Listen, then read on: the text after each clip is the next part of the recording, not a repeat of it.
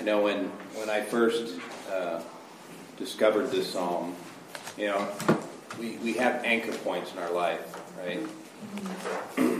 And uh, this is one of those anchor points in my life. Another one was uh, Isaiah 55. And uh, this one, I recall, I was getting ready to uh, make a trip to uh, Sonora, Mexico on a short term mission. And just everything in my life was going sideways. And I reflected, even though everything in my life was going sideways, I reflected about where I was and where I come from. And I read, I waited patiently for the Lord, and he inclined to me and heard my cry. He brought me up out of the pit of destruction, out of the miry clay. He set my feet upon a rock, making my footsteps firm. He put a new song in my mouth, a song of praise to our God. Many will see and fear and will trust in the Lord. And I reflected on, on my own salvation in that moment, in that the place that God met me was a place of it was pretty dark, it was pretty mucky and miry, and I could just imagine uh, the psalmist here, and this happens to be a psalm of David, writing that. You know, David went through those dark times in life, and in those dark times, it was what he knew to be true about God that helped him through. And so that's what we're in the process of doing today. We're looking at Ephesians, and we want to understand who God is, what He's doing, and what that means personally to us, right? And when I read that, um, I'm just encouraged. And then as we were reading through, I got to uh, verses 6, uh, 7, and 8, and I reflected forward to the New Testament because you read those in uh, Hebrews chapter 10, those, those verses where uh, the author of Hebrews is making the case that it's impossible for the blood of bulls and goats to take sins away, but rather what, what Jesus, the Son of God, the Son of Man, came to do was to take the offense of sin away forever and to not just cover over that sin, but to actually appease the righteous anger of God against sin and also to work in the reconciliation of us with God. He actually paid the penalty of that sin. And you read that, says, Sacrifice and meal offering you have not desired, my ears you have opened. Burnt offering and sin offering you have not required. Then I said, Behold, I come. In the scroll of the book it is written of me, I delight to do your will, O my God. Your law is within my heart. Now, when we look at truth from the Old Testament. We understand this was written before Jeremiah actually gave us revelation of the new covenant. But the new covenant is different than the old covenant in that God actually writes his law in our heart. And that we know him personally. And that our sins are forgiven. Right? So if you read Jeremiah chapter 31, verses 31 through 34, that's exactly what it says. And David's writing this before it happens, and he's also writing in the prophetic voice, where he's talking about one who would come. Behold, I come. In the scroll of the book, it is written of me. And he's also in the prophetic voice telling us that these the types of sacrifices that people were doing, even those ordained by God in the in the old covenant, sacrifice and meal offering you've not desired. So if you know about that meal offering, that's an offering where we, we make an offering to God. It's about uh, thankfulness and God's provision. And if you look at the burnt offering and the sin offering, that's an offering about atonement, the burnt offering, and an atonement about purification, cleansing, the sin offering. And yet, that's not required. What is required is to know God in His Son. And that's what when we get to Ephesians, that's what Ephesians is about. What is, you know, I just, I just said, well, that's what it's about. How, where is the um, organizational verses that we would see in, in, Ephesians? How is it organized, and what's the, the primary theme of Ephesians? Sit, walk, stand. Pardon? Sit, walk, stand. Sit, walk, stand. So we want to sit in our identity in Christ, right? We want to walk in that, that that identity in Christ should inform us, and, and we're going to unpack today what identity in Christ means, should inform us in how we actually behave in the world, how we walk. You walk, no matter what, who you are, whenever you walk anywhere, you walk as who you are. Right. You can't walk as someone you're not. So, however you're walking, that is you. That's right. So, if your identity in Christ, then walk in a manner worthy of. Right. Walk in a manner worthy of your calling. And that's what we're going to look at this morning is that calling, that, that uh, election in Christ that we have, that identity in Him that we have. And um, that there, there are three aspects to that. We're going to look at verses 3 through um, 8 minimally uh, today, and hopefully a little bit more. But that's exactly right. And then finally, after we understand our identity in Christ and we walk that out in our life, finally we take a stand. Right? We read in Ephesians um, 6 that our struggle is not against flesh and blood, but against principalities and powers and spiritual wickedness in the heavenlies, in the spiritual realm. Therefore, take the full armor of God that you'll be able to stand in the evil day, and having done all, stand fast. You hold your ground. And that's, we get, we get to that point in our, our walk as a Christian where we need to take a stand. We need to dig in and not give ground. Right? no matter what the forces of the enemy bring against us. And we have we're not alone in that. We have those that are with us in that battle. We also have the armor of God. So when we get to that part about standing, Paul's going to give us some specific revelation about that. So if I was to pick a thematic verse for Ephesians, it would be chapter 4, verse 1. Therefore, I, the prisoner of the Lord, implore you to walk in a manner worthy of the calling with which you have been called. We do that with all humility and gentleness, with patience, showing tolerance for one another in love, being diligent to preserve the unity of the Spirit in the bond of peace. So a lot is packed into that. But we want to walk worthy walk in a manner worthy of the calling to which you have been called. So we need to know our position in Christ. We need to know our identity, and then we want to walk that. And as Daniel said, um, you can kind of organize it as sit, walk, stand, right? So get down here, and this is this is the way that we're approaching it organizationally. We're going to talk about our identity in Christ the first three chapters, and in many ways, you can view the first three chapters of Christ as a prayer. It's Paul's prayer. And in, in that sense, he's like the worship leader. He wrote this to a, a congregation of believers, a local church, and it was read by many local churches, and some think it was a circular letter. I made the case that I think it was uh, to a specific body and then became circulated later and that um, in that he's leading them in worship. And a lot of what we do in worship is about declaring the truth that God has revealed to us about who He is, what He's up to, and what that means to us.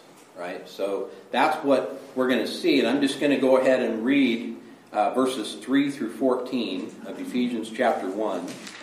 And then we'll start taking, taking it apart. So, blessed be the God and Father of our Lord Jesus Christ, who has blessed us with every spiritual blessing in the heavenly places in Christ, just as he chose us in him before the foundation of the world, that we would be holy and blameless before him in love. He predestined us to adoption as sons through Jesus Christ to himself, according to the kind intentions of his will, to the praise of the glory of his grace, which he freely bestowed on us in the beloved. In him we have redemption through his blood, the forgiveness of our trespasses, according to the riches of his grace, which he lavished on us. In all wisdom and insight, he made known to us the mystery of his will, according to his kind intention, which he purposed in him, with a view to the administration suitable to the fullness of the times, that is, the summing up of all things in Christ, things in the heaven and things in the earth on the earth. In him also we have obtained an inheritance, having been predestined according to his purpose, who works all things after the counsel of his will, to the end that we who were first to hope in Christ would be to the praise of his glory. In him you also, after listening to the message of the truth, the gospel of your salvation, having also believed, you were sealed in him with the Holy Spirit of promise, who is given as a pledge of our inheritance, with the view to the redemption of God's own possession, to the praise of his glory. so I read through that. What are the, the things that popped off the page for you? Daniel? Um, the praise of his glory The praise of his glory. for the reason why we're, he calls us. The Mhm. reason why we're, we have the opportunity to be forgiven for the praise of his glory. Yep. So that the, the same rulers and authorities in, in the heavenly places that our battle is against are the same, and some of the same, that will see the praise of his glory of us being um, saved. So we see something of the purpose in what God is doing. Um, that this results in the praise of his glory. Like where every, all the other created beings will just be like, whoa. Yeah. So, yeah, that's that's the praise part. Is whoa, right? and you and that's an amazing word. You know, um, it's like wow. It's uh, it, it, it is a, uh, a proclamation of awe, right? And that's what that means. There's a proclamation of awe among those who are are blessed, chosen, predestined about what God is doing in their life in redemption. Right? That's that proclamation of awe about the glory of God that he would even do that. That's amazing. What other kinds of things popped off the page for you? So I, just saw all the stuff that he's, he's doing. There's a long list of things he's done for us. There's a long list of things. What, what are some of the list of those things? Called predestined us from the before the foundations of creation, for once. That let's let's uh, take a look at that. Um, in fact, that this is a great place to start. So when I look at the long long list of things, um, three popped off the page, and I just said them. Um, he's blessed us with every spiritual blessing. And, and this is a fun sentence because you see the same word used in, in three different ways. Blessed be the God and Father of our Lord Jesus Christ, who has blessed us with every spiritual blessing in the heavenly places in Christ. Right? So, blessing is one of those things that God has done. What is blessing? What does that mean? What does the word blessing mean? Or blessed? Been given provision. Above and beyond even, perhaps. Um, or any provision. I think it's more than provision. I think provision is one of the blessings that we, we experience from God. Just something to give for no reason. But repeat, Finding favor? finding favor. So the way, uh, you know, when in, in American uh, vernacular, we say, God bless you. Right? In Australian vernacular, they say, good on you, mate. right? It's the idea of God's goodness, His person, being actually um, communicated personally to you. So, God is blessed. He is the author of all good. And He blesses us. So, the actual presence of God with us is the blessing. So, we go back to the covenant of Abraham. And I'll get to you here in a second, Debbie. The covenant of Abraham uh, starts out, uh, there are three parts of that covenant. That God will have a people and that they will reside in a place that He provides for them. That there will be a kingdom. So God will have citizens in a kingdom, and that the final piece of that is that He'll His presence will be with them. People, place, presence. That's the mnemonic I use to remember the, the Abrahamic covenant. That presence is the blessing of the nations. It is God's very presence with his people. And we understand when we read that covenant at the beginning, first we read about the, the uh, union of God with his creation in Adam. And that, I say that union, there was a com- com- communion that occurred, and that Adam walked and talked with God. And God gave him uh, a delegated responsibility in his kingdom. So there was God's person and God's place, functioning as God designed him. And in that, Adam did exactly according to his design. He named the animals. That's an incredible task. And I think you were pointing out that that's pretty awesome because in order to name the animals, he had to actually know the animals. It's like, um, why is that called a lion? Why do we use lion as an example of fierceness, right? And, and protection. You know, the, the fierceness of the, the female lion for her cubs, right? We understand that, and the word lion describes that. So Adam, in work, walking in communion with God, named the animals. He was a steward of the garden, was in communion with God. And when that was broken, that was a tragic thing. But God immediately. He went looking for Adam. Where are you? Right? So God's grace, because of the loss of blessing, because of the loss of presence, was immediately displayed.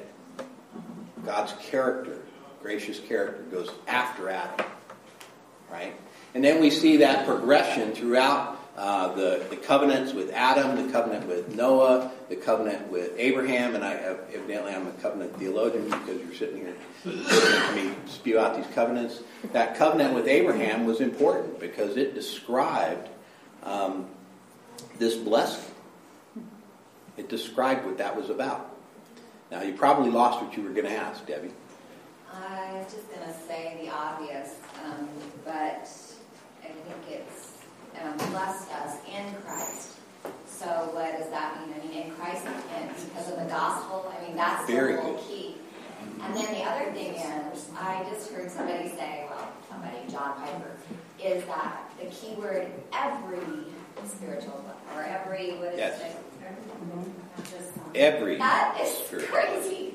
It is crazy. And, and this in Christ is very, very, very important. Um, the phrase in Christ is not unique to Paul, but Paul uses it a lot. He uses it over, I think, 160 times in his letters. He uses it 36 times in just this one letter. So understanding who you are in Christ is really important, and that this blessing is in Christ. So we need to understand that the blessing isn't something God gives us, rather, it's God being personally with us. That's what that in Christ means. That the spiritual blessing in the heavenly places, in, in that spiritual realm, for us to have any spiritual life at all, that life comes from the author of life, who came from heaven to earth to save us, to make a way, to make a bridge for us to go from heaven to earth, to go from uh, a fallen, separated creature into restored communion with God. He redeemed us. And we, Daniel? I was going to ask if, uh, if every spiritual blessing, then is he referring to then uh, the the people, place, and relationship spiritually? Then, like uh, as far as being a, in the kingdom of God with a relationship with God uh, forever. I mean, what Right. else? There would be no other. Or So um, it's very easy. So the, the nations, the Gentiles, they practiced similar practices to the descendants of Abraham, right? They had gods, and they worshiped those gods, and they made sacrifices to those gods. But their sacrifices were such that their life, as they understood it, would be blessed. That they would receive something from God, not that they would actually be with God Himself. Right? So they wanted a God that would um, give them fertility, that would bless their crops, um, that would keep the horde from the nearby community at bay. Um, but they didn't actually want God with them. They just wanted God for them.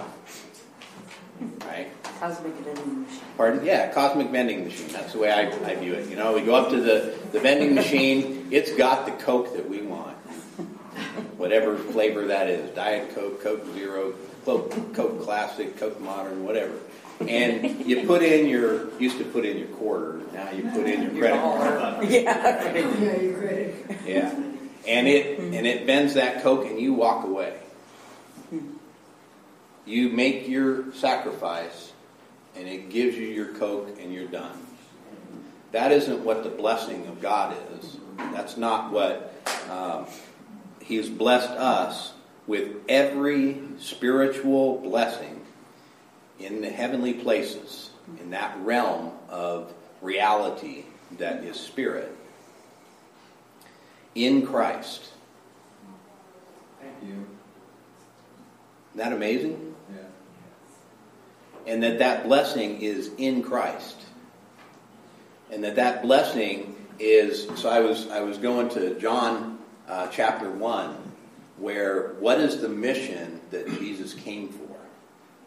So that we, well, John, from John chapter what's the mission Well, Jesus came for? Is to proclaim I would the think it's the Father- same mission regardless of where you go. To, to proclaim the, uh, to show um, the world the Father, so that we would know the Father and. Son whom And it's more than just knowing the Father and understanding. It's actually knowing the Father in relationship, in communion. Because I can know something about something and take a test and say, yep, I know this about that. Right? But that's different than actually having a part in it. Right? And what what we know that Jesus, and, and sure enough, you're quoting in uh, John chapter 1, verse 18 No one has seen God at any time, the only begotten God who is in the bosom of the Father. Right? So where is Christ? He's in, in the Father. And he's not just in the Father, he is intimately entwined with the Father. He is of the same essence. Right? So here is the only begotten God who is in the bosom of the Father, of the same essence of the Father. He has explained him. And we know that also from a few verses before that, speaking about this same one, says, And the Word became flesh and dwelt among us, and we saw his glory. Glory as of the only begotten from the Father, full of grace and truth. Right? So it's talking about this one, the Christ, who is Jesus, the man. Right? And that he helps us understand who God is. But it's more than just understanding who God is. He wants us to not just go in and take the test and say, yep, God's a spirit, and uh, he's got three uh, manifestations of that spirit father son the holy holy holy spirit and you know all these different things and he's omnipotent and omniscient and you know we can take the test and we can pass it. That's not the same thing as knowing god. Rather what he wants us to do is he wants us to actually be in communion with him. So when i look at john uh, chapter 1 and i read that uh, he was encountering those that would uh, become his closest friends in this world, disciples. And there was a couple, one by the name of John, one by the name of Andrew, um, that came, they were with John the Baptist. And John the Baptist said, No, no, no, that's the one. This is the, this is the Lamb of God, the one who's come to take away the sin of the world. That's the one you should be listening to. And so John and Andrew said, well, okay. And they start following Jesus. And if you know the story, um, Jesus stops when they start following him. It's like I can just imagine. It's like they're kind of, you know, lurking back, wondering, who is this guy? What's he up to? And Jesus stops and he turns around and he says, What do you want? And what's their answer? We want to know where, where you're staying. Basically, they were asking for his pedigree. They're saying, Who's your daddy? I want to know what your house is about. And Jesus said, Why don't you come and see? And he invites him in with him. And in the course of a meal and an evening spent with Jesus, they come to know that he is indeed the Lamb of God, the one who is the Christ. And then they go and they make disciples, and I'll get to you here in a second. Or they go, um, Peter goes to, uh, or Andrew goes to his brother Simon, who becomes Peter, and um, James um, goes, uh, John goes to James, and they end up bringing in their friends, and Philip comes into play, and Philip gets Nathaniel, and Nathaniel um, is sitting there under a tree, and Philip says, You know, we found the Messiah. And Nathaniel says, Really? Where? Galilee? Yeah, Galilee. Can anything good come out of Galilee? Galilee, right? And so, can anything good come out of Nazareth? And so he says, "Well, come and see." So Nathaniel comes, and this is what Jesus says. You know, he he tells him about himself, right? Nathaniel said to him, "How do you know me? How do you know me?" Jesus answered and said to him, Before Philip called you, when you were under the fig tree, I saw you. When did he see Nathaniel? It tells us in Ephesians. Before the foundation? That's right. Before anything had been created, he saw Nathaniel. He knew that moment in, the, in, in history, which is part of creation, would come to be, and that Nathaniel would have an opportunity of communion with him. And that, that made God light up. Right? In fact, that glory was profound. Right? That everybody who saw that glory of God before the foundation of the world, redeeming this man, having this plan of redemption, went, whoa, in awe. The praise of his glory. That's what was going on. So he, he sees him and uh, says, Before Philip called you, when you were under the fig tree, I saw you. Nathanael answered him, Rabbi, you are the Son of God. You are the King of Israel. So in that moment, Nathanael gets it. It's like, wow. But Jesus goes on. He says, Because I said to you that I saw you under the fig tree, do you believe?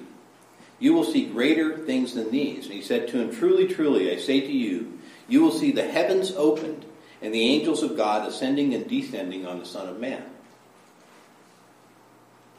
What he's doing is he's making an allusion to Old Testament, um, the calling of Jacob, right? So Jacob, the deceiver, the one who stole his brother's birthright and then stole his brother's blessing, takes off because his brother wants to kill him. And he's on the run. And he comes to a place called, later it becomes called Bethel, which means house of God. And he stops there for the night when he's on a run. And he has a vision in a dream. Sometimes we call it Jacob's ladder. In his vision, he saw the gates of heaven opened and the angels ascending and descending on this, this ladder, this bridge between heaven and earth. But there was a difference. At the end of Jacob's dream, heaven closed its doors. That ladder that Jacob saw was not the eternal ladder. It was a, a prophetic vision of what was going to happen. And what Jesus says after this, you're going to see the heavens open and the angels of God ascending and descending on the Son of Man. And the, the word for uh, that seeing the heavens opened is in a tense that means that when that those doors or that gate of heaven is opened, it's a one-time event with uh, a lasting action. The doors stay open. And that that bridge between heaven and earth remains. And that that bridge is in fact the Son of Man. And we know that Jesus, what did he claim when he was on trial before the high priest? They said, We adjure you by the living God. Tell us, are you the Christ or not? You have said so yourself. That's what he said. He said, Just as you say. You said it. That you'll see one coming. But after this, you will see the Son of Man coming in the clouds. And that's what that's that allusion to Daniel chapter 7. Right? That is what Jesus is saying. He is the Son of Man. He is the Son of God. He is the bridge between heaven and earth. He is the way of communion. So that's what that means to be in Christ. That you are actually um, in relationship with Him such that His life is your life. And His death for your redemption is your death. And that's what baptism represents, right? We are baptized into Christ's death and raised into his life. So, as Baptists, we believe in immersion. This is why we believe in immersion. Because sprinkling doesn't do the same thing as being dunked under the water, where you're actually below the surface. Right? That means something. You're identifying yourself with the very death of Christ. And you are raised in Him into eternal life. Right? So that phrase, in Christ, is really, really, really important. And Paul's going to use it 36 times in the course of this letter, this being the second. This is written to the faithful in Christ Jesus. And we have these spiritual blessings in the heavenly places in Christ. So the blessing is Christ Himself. Blessed be the God and Father of our Lord Jesus Christ, who has blessed us with every spiritual blessing in the heavenly places in Christ. The blessing is Christ. Then he goes on to say, just as he chose us in him before the foundation of the world, that we would be holy and blameless before him in love. What, what pops off the page on that verse? Pardon? Blameless. That we'll be holy and blameless. How can we be holy and blameless? I know me. For the workings of Christ. That's right. I'm not holy and blameless, but there is one who is holy and blameless. So if if if I'm evaluated on myself and my merit, yeah, that's not happening. But if I'm evaluated on the one who is holy and blameless, if I'm uh, when I appear before the judge, and sure enough, there is, if you are a creature, there is a creator. And because of the nature of creator and creature, the creature has an accountability to the creator. That's just the way it is. I can't create life, but I can do creative things, right? So um, I'll use a, a painting as an example. I'm not a painter, but say I was, and I painted a painting. How does that painting have an accountability to me? If it sucks, you're going to throw it out. Yeah, its very existence, its very existence depends upon me. And if, if I look at it and say, man, that's bad. Those paint by the numbers aren't what they used to be. Yeah, those numbers don't, don't fit anymore. Right? Those colors have grown old and faded. In that sense, that that creation is accountable to the Creator. Alan? following up on the idea of the painting, the, the painter has the right to change the painting. They can choose to paint somebody out. They can choose to paint somebody in. I, I've seen a, uh, You know, you, you know what the uh, Michelangelo's Last Supper looks like. Mhm. And I, I've seen a, a revision of that, where instead of seeing the 12 apostles there, you see like a Maasai from Kenya, uh, a Quechua from Peru or Bolivia, Mhm. somebody from Polynesia. You know, they're the ones who are at the table with him. And it's the writer, or the, in that case, the painter, is picking on something familiar, but he's saying, or kind of saying, that this is what heaven's going to look like. Right. And that there is there is the presence of God in heaven. And all the nations will be there. Daniel? And uh, the thing that's really awesome to me is that, like, he knew um, Zach, you were right, or under the fig tree. guy. Yep. He knew him, didn't just know he was there, but knew him from the foundation of the before the foundation of the world. Like he knows, Yes. he knows us like more than we know ourselves. And everything, and yet he has chosen, even though he knows us like that, to to um, make a way of salvation for us, which is awesome.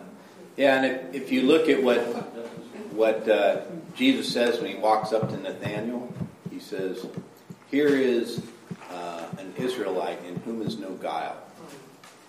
Right, and and basically he's saying, "Here is a Jacob in whom is no Jacob, the deceiver." And and so that how could how could he have known that, except that he actually truly knew the heart of Nathaniel.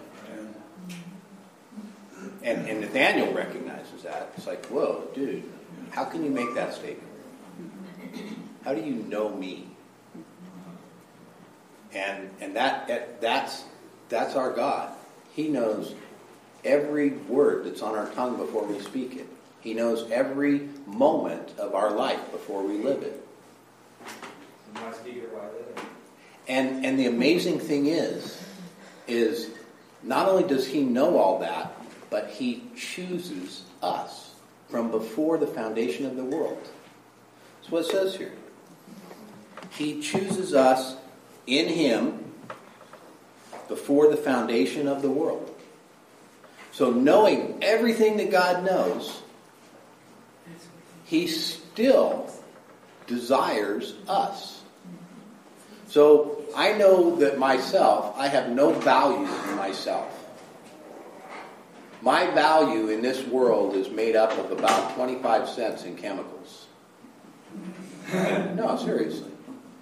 You know, if I, if I look at only that which is um, uh, that you can evaluate in this world, that's it. I may do some good things from time to time. I may do some bad things from time to time. But when it comes down to what I really have to offer, I have no, I have no value. But what God does by choosing us is He places the value of Christ in us. That's what that means. He chooses us in Him So that would be before the foundation his, of the world. Pardon? according to his riches and glory. Then would be that that he's giving us the value of Christ. Right. It's not like oh I'm going to give you some value, but this is all I got. I need to keep some value. It's like according to That's him right. being so great that he has all this value, he's going to give us this value Yep. according to It, it's of infinite value. right. And you know that because anybody, you, I mean, you, if you watch movies, right, you get to the scene in a movie of, of drama where somebody is bargaining for their life. They want another moment. They want to, to have that which is the ultimate uh, of loss in this world stayed. They don't want to die, right? They bargain for their life. That's the infinite value. What would a man give for his life? Unless he knows that he has eternity safe in Christ, he would give everything that he owns. And it wouldn't be enough. That's how infinitely valuable your life is. That God would die for you to get you from a place where you are totally, utterly lost and bring you into the blessedness, the richness of who He is. That's amazing. That value that He just placed on you by choosing you is another wall. Right? We are in awe of the glory of one whose heart is so good and so pure and so loving that would choose us knowing everything that is going to transpire. Knowing about our rejection of Him. That we would scream out, crucify Him. I want no part of the man. I don't know him. I don't know him. And yet, he would restore such a one. Because he's placed that much value on us. This is our identity. This is who our God is. This is what it means to be in Christ. Every single one of us here. Blessed be the God and Father of our Lord Jesus Christ, who has blessed us with every spiritual blessing in heavenly places in Christ, just as he chose us in him before the foundation of the world for a purpose. God does not choose without some reason for his choice. Caleb? So, would it be accurate to say that our value, that we are valuable because He chose us, not because they, oh, I lost it. that we are valuable because He chose us, and He didn't choose us because we are valuable. Yes. And, and another way of, of thinking about that, this is kind of nuanced, um, where our value is because he chose us, not because we were chosen. Huh. Yeah. Think about it. Yeah. So, I'm, I used to play uh, flag football, and we do pickup games, right? So, um, you have two, two uh, team captains, and they're picking from a, a line of guys, right? I always hated to be last one kid, right? But you know, somebody's got to be last. Somebody's got to be first. When that captain chooses the person, whether it's the first or the last, he is he is valuing them. It's not because they're first or last. It's not because they're chosen. It's because of the captain. That he values them. Huh. So then the person who's chosen puts value upon themselves for being chosen first or last, however. That's right. Because that's a very human thing to do. Yeah. We think, dude, I'm number one. Right? It's like, no, dude, he's number one. Right? Yeah. That's what it is. Like, dude, I'm last. So the ones he doesn't choose have no value? Pardon? The ones he doesn't choose have no value? Are there those that are not chosen? That is the question. Um, Uh, this is where we struggle. Seriously, what election means, and if it's totally God's doing, then, and we know that some are lost. Whoop.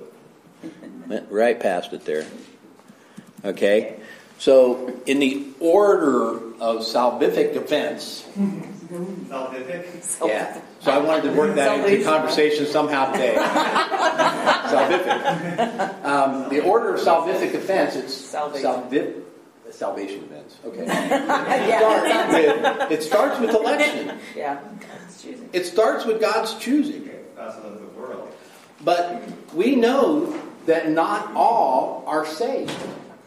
How do we know that? Because there would be some that say, no, no, no. All finally figure out how to make it to God. You know, you got all these roads. Or they reject him outright? There wouldn't be Yeah. anything to get saved. Yeah. Or they reject him by their choice. If all were saved, then they're even to be saved.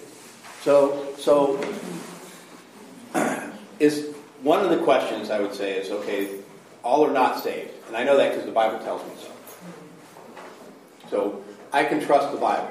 I've made that decision. The Bible is trustworthy and authoritative, and that I can understand it. Right? The Bible tells me not all are saved; some are lost. Alan, I, I know that this is a it's kind of a, a theological version of a chicken and egg question. Because the, but when Jesus is preaching to the crowds, he's offering to everybody. He knows not everybody will respond. right? Now, there's some who are predestined to be, to not make it, but we don't know who they are. And Right. given the opportunity. We have no idea who those people are. Right. And when, uh, when Jesus offers a choice, he's always offering a real choice, even to the ones who are going to turn him down. He's offering the choice. Absolutely. He came bear the sin And that, that, that free will is not inhibited um, through predestination. He, he always acts as if it's a real choice, Yep, so it has to be.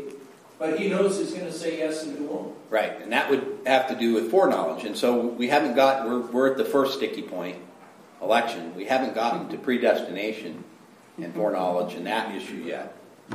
But you're absolutely correct in that um, that choice or that choosing, that valuing of God's creation, um, God values His creation. Even the pots that are made for destruction are valuable in God's economy.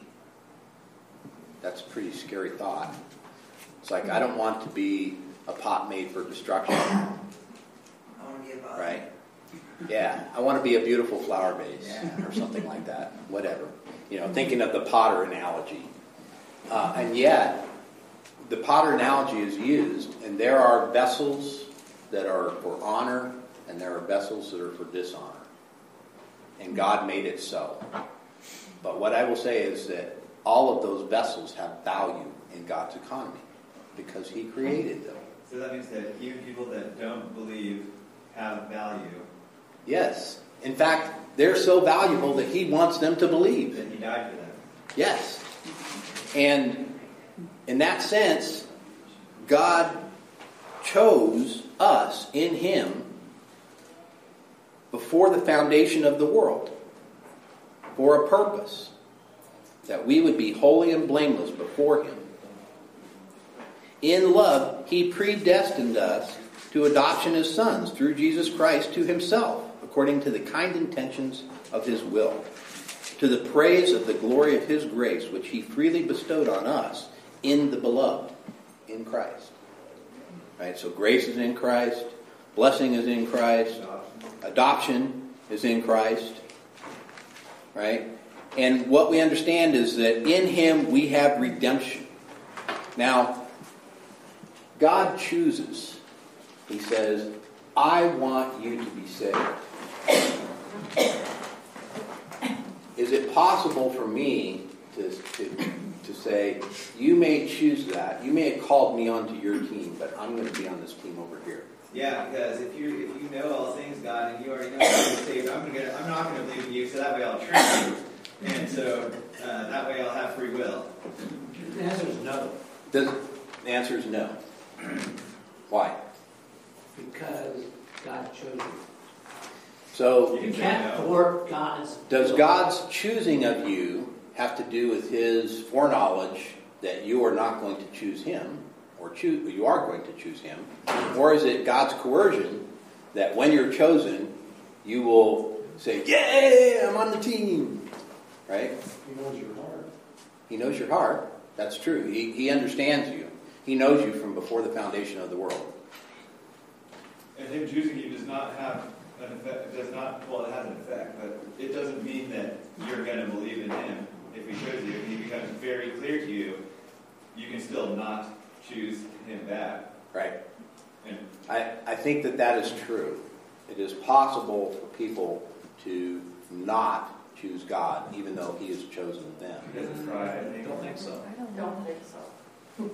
Well, I, I think, I think it's I think it's nuance of word how we address it, well, I can. and that and that if if it was uh, not possible then wherein is free will? It's free, free, to me, free will is a matter of perspective. Okay, expand on that. Just, it's, in our perspective, we have free will. Mm-hmm. God sees all. He knows what, which way you're gonna go. Right. He, he may know, but does he value you less? If I'm saying that choosing you has to do with value, and I'm now going to give an example of uh, my love for Karen. Oh, like,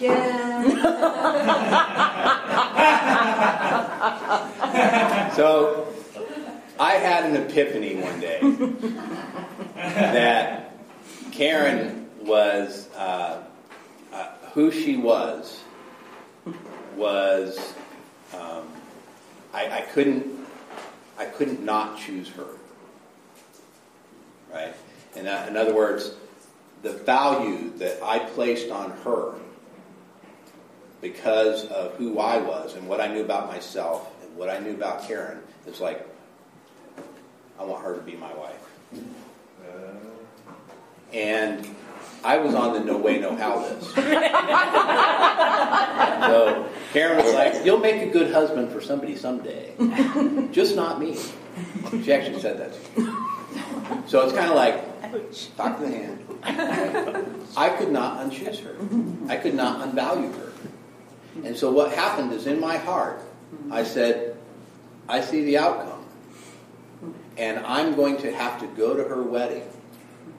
And wish her husband the best because that's what I desire for her.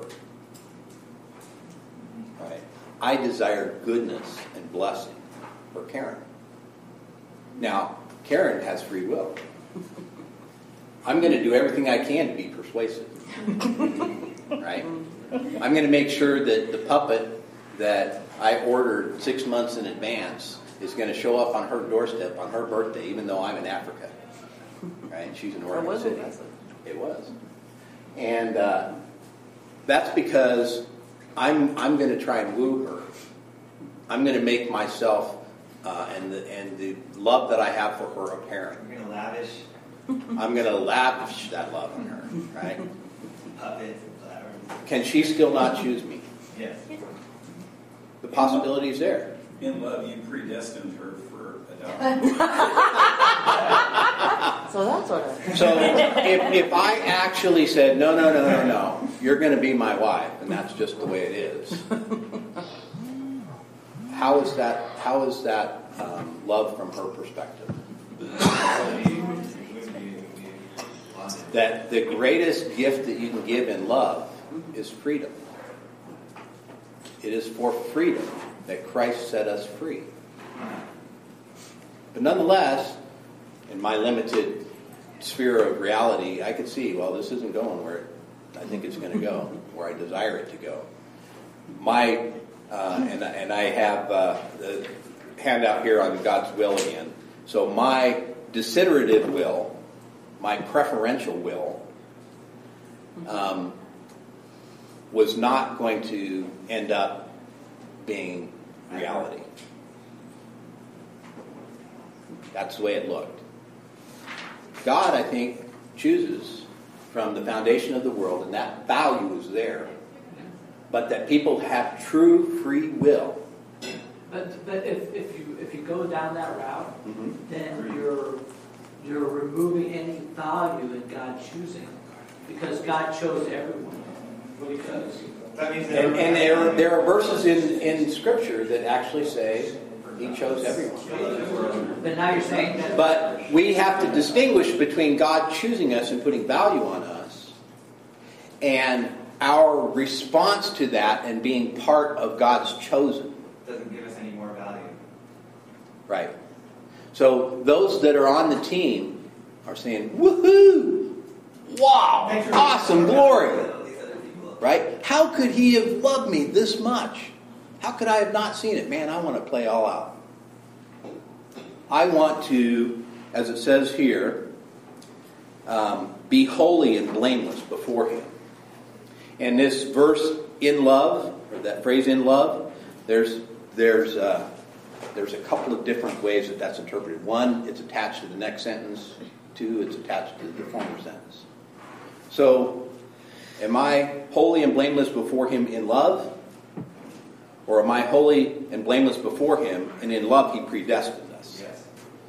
We'll get to that next time. We're out of time. All right. But we also need to talk more about this choice because you might think, heretic, he's not being a Baptist theologian. That's actually not true. Um, I'm just trying to help you think through and wrestle through the issues because there are scripture verses that would lead to that God um, chooses all. Yeah, he chose. There are some Right. for. And then there are some that say, Common vessels, some. That's right. Good And vessels. how do we deal with that? And we better know how we deal with that because our identity and our stand, our walk and our stand, is going to be influenced by our understanding of who we are in Christ. Mm-hmm. The, I think it's good to remember that you're talking about real choices. When Jesus comes up over the top of the Mount of Olives and looks down at Jerusalem, he weeps. Yes. He knows why he's here. He knows what they're going to do. And he still weeps Yep. because he would rather have them do, you know, respond and say, Messiah, you're. But they won't. Yep. They have a real choice. We truly have a will that is free. That doesn't mean that we have an unlimited playing field of choices. I can't will something that is beyond my my ability to create or achieve. Um, I can't will a mountain to move. God can because He created it. It's His mountain, not mine. So I can't will that. Um, however, I do have control over one thing the freedom that God gave me in Christ. And I do choose. We all choose every day. and It affects how we live. And I want to understand the value that God has placed on me because that affects how I live in the dark days when I'm in that place of the muck and the mire and that I everything goes sideways and where we started out with Psalm 40. And it ultimately will affect how we stand firm in the Lord. So we need to understand this part, and we're going to come back to it next week. Um, and we'll talk about predestination then as well. Let's, uh, let's go ahead and close in prayer. Lord, we just thank you for opportunity to come to your word and wrestle with these uh, challenging truths. Lord, we um, truly desire to know you, to know your will, and to be in accord with it. And that's the reason we're here today, is because we want to, to know and, and be in awe and to serve mightily uh, for you, Lord. And we can't do that in our own, in our own strength because we don't have it, Lord. But we are in Christ, and we, in Christ, um, have all of these blessings. Lord, we ask that you would be with us this week as we go out into the world. Um, Lord, that you would help us to, to ponder uh, our identity in you and what that means and how we interact with others as a result of that. Lord, we thank you for your protection of us. We know that it's a, a very dangerous world, that there is an enemy of our soul who desires to, to destroy us and to kill us. And Lord, um, so we, we thank you for your protection. We uh, thank you for your provision, that everything that we have comes from your hand, and we want to thank you for that. And Lord, we thank you so much for your service to us, that before we could even consider serving, you served us.